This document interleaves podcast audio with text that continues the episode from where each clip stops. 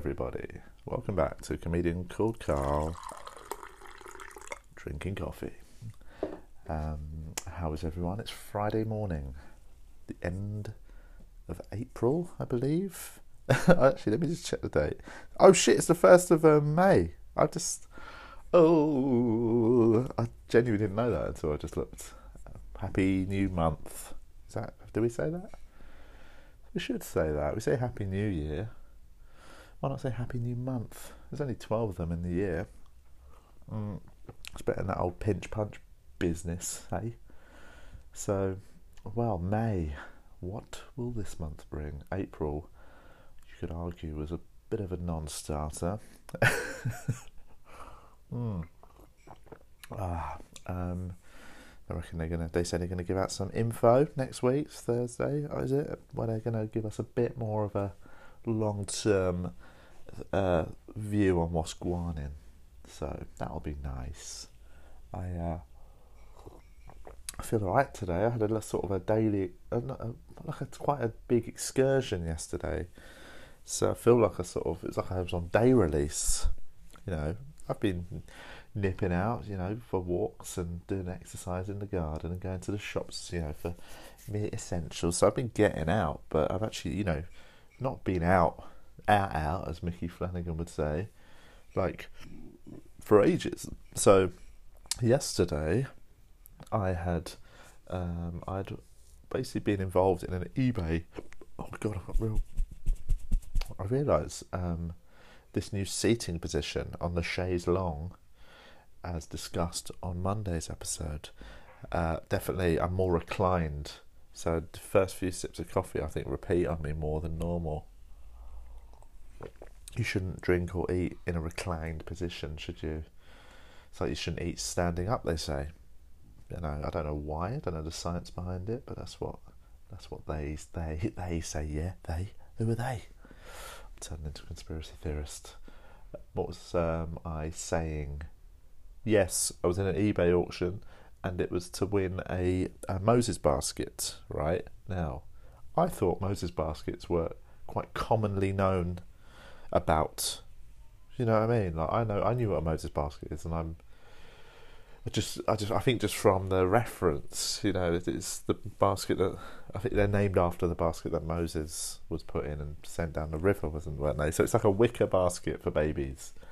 Uh, me and Hannah have been in the market for a Moses basket, and we've been looking. You know, they're pretty expensive for a nice swanky wicker one, you know, and they come with like a stand that they just pop off, and there's some sort of you know basically we were looking for last I'd say the last month we've been dipping in and out of looking at Moses baskets.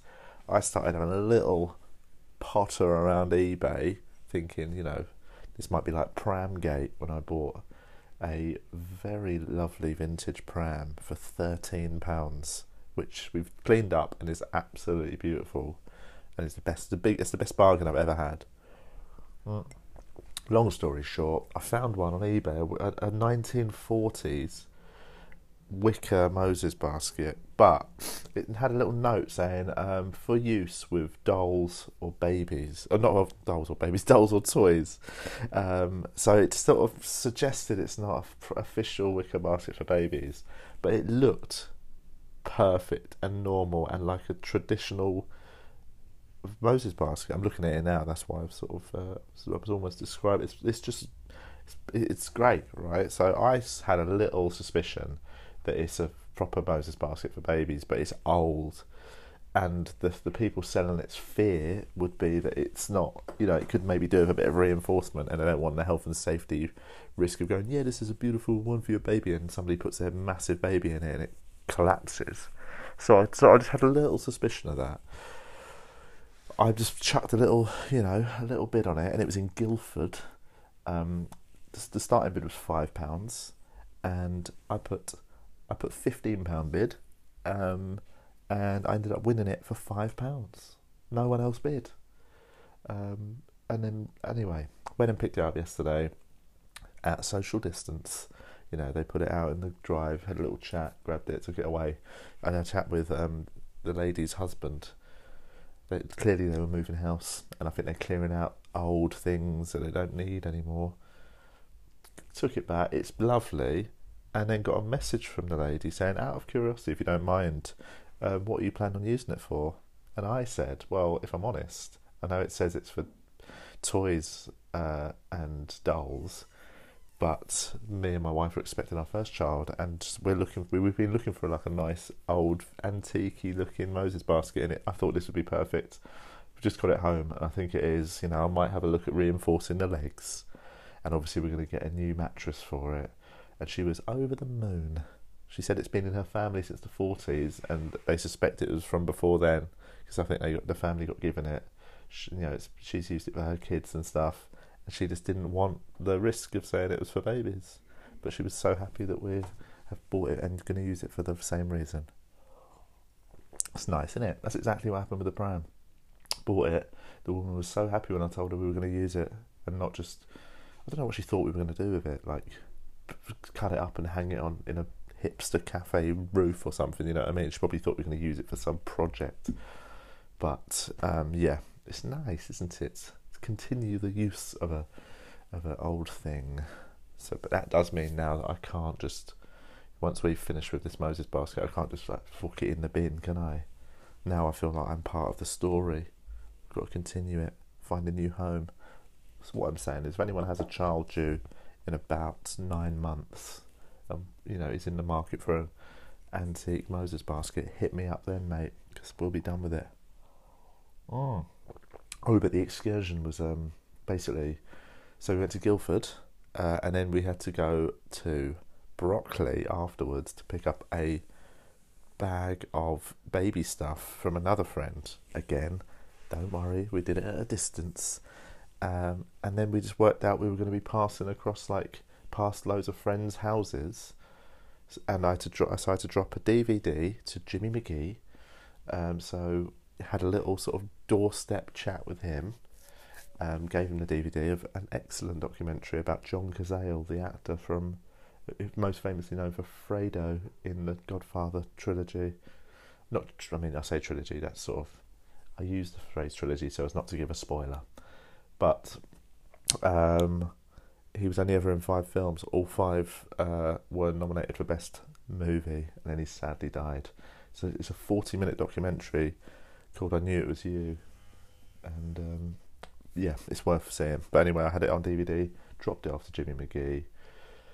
We had a lovely little chat on the doorstep. And then we swung by my parents again, had a chat on the doorstep. And because I live nearby him, then we went to Crystal Palace and we saw uh, friend Sarah, who also had some baby stuff for us. So we stood in there, uh, pathway, hadn't having a chat, and picked up those bits. And then we realised we were around the corner from comedian Daniel Kitson. So he swung by his and said hello outside his house, and he got very jealous that we've been swinging by friends and getting baby stuff.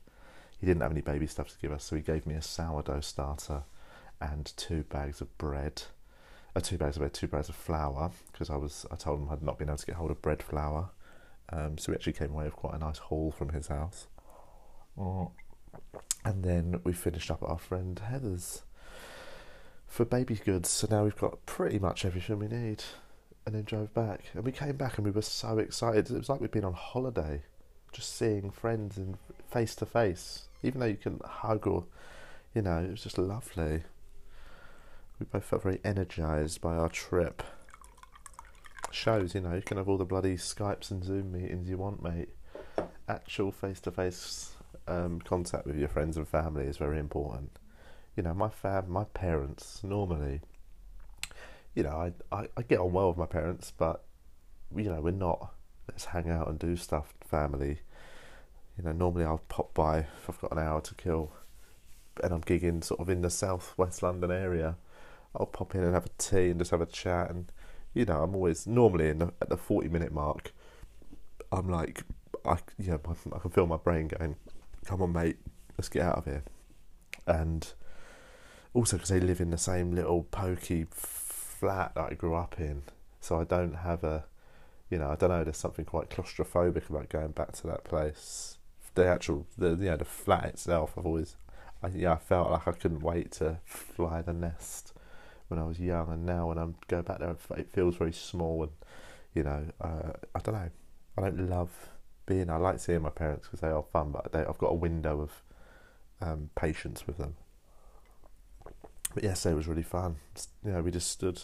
You know, there was that quite a novelty factor to navigating the distance, and anyway, there we go. It was not. What I'm saying is, you know, I know, it, you know, if you've got a little route planned for any little trip, and you can see friends en route where you can just have a little chat, do it because you'll you'll see the benefits. Mm. Right, I've got to go. 10 minutes in. Um, this today's a brief one. I'm not going to ramble on um, because I need to wrap it up because Hannah is recording an audio book for a few days and um, I don't want to make any noise and she's about to begin. She, I can hear her sort of logging into the the, the thing, the producer guy's thing. So I hope everyone's alright and uh, I hope you have a nice weekend you know, it doesn't look too bad weather-wise today. I thought we were going to have like rain for weeks, but today looks nice out. So get yourself some air, get yourself some uh, some government-sanctioned exercise, and uh, and I'll speak to you next week. Thanks.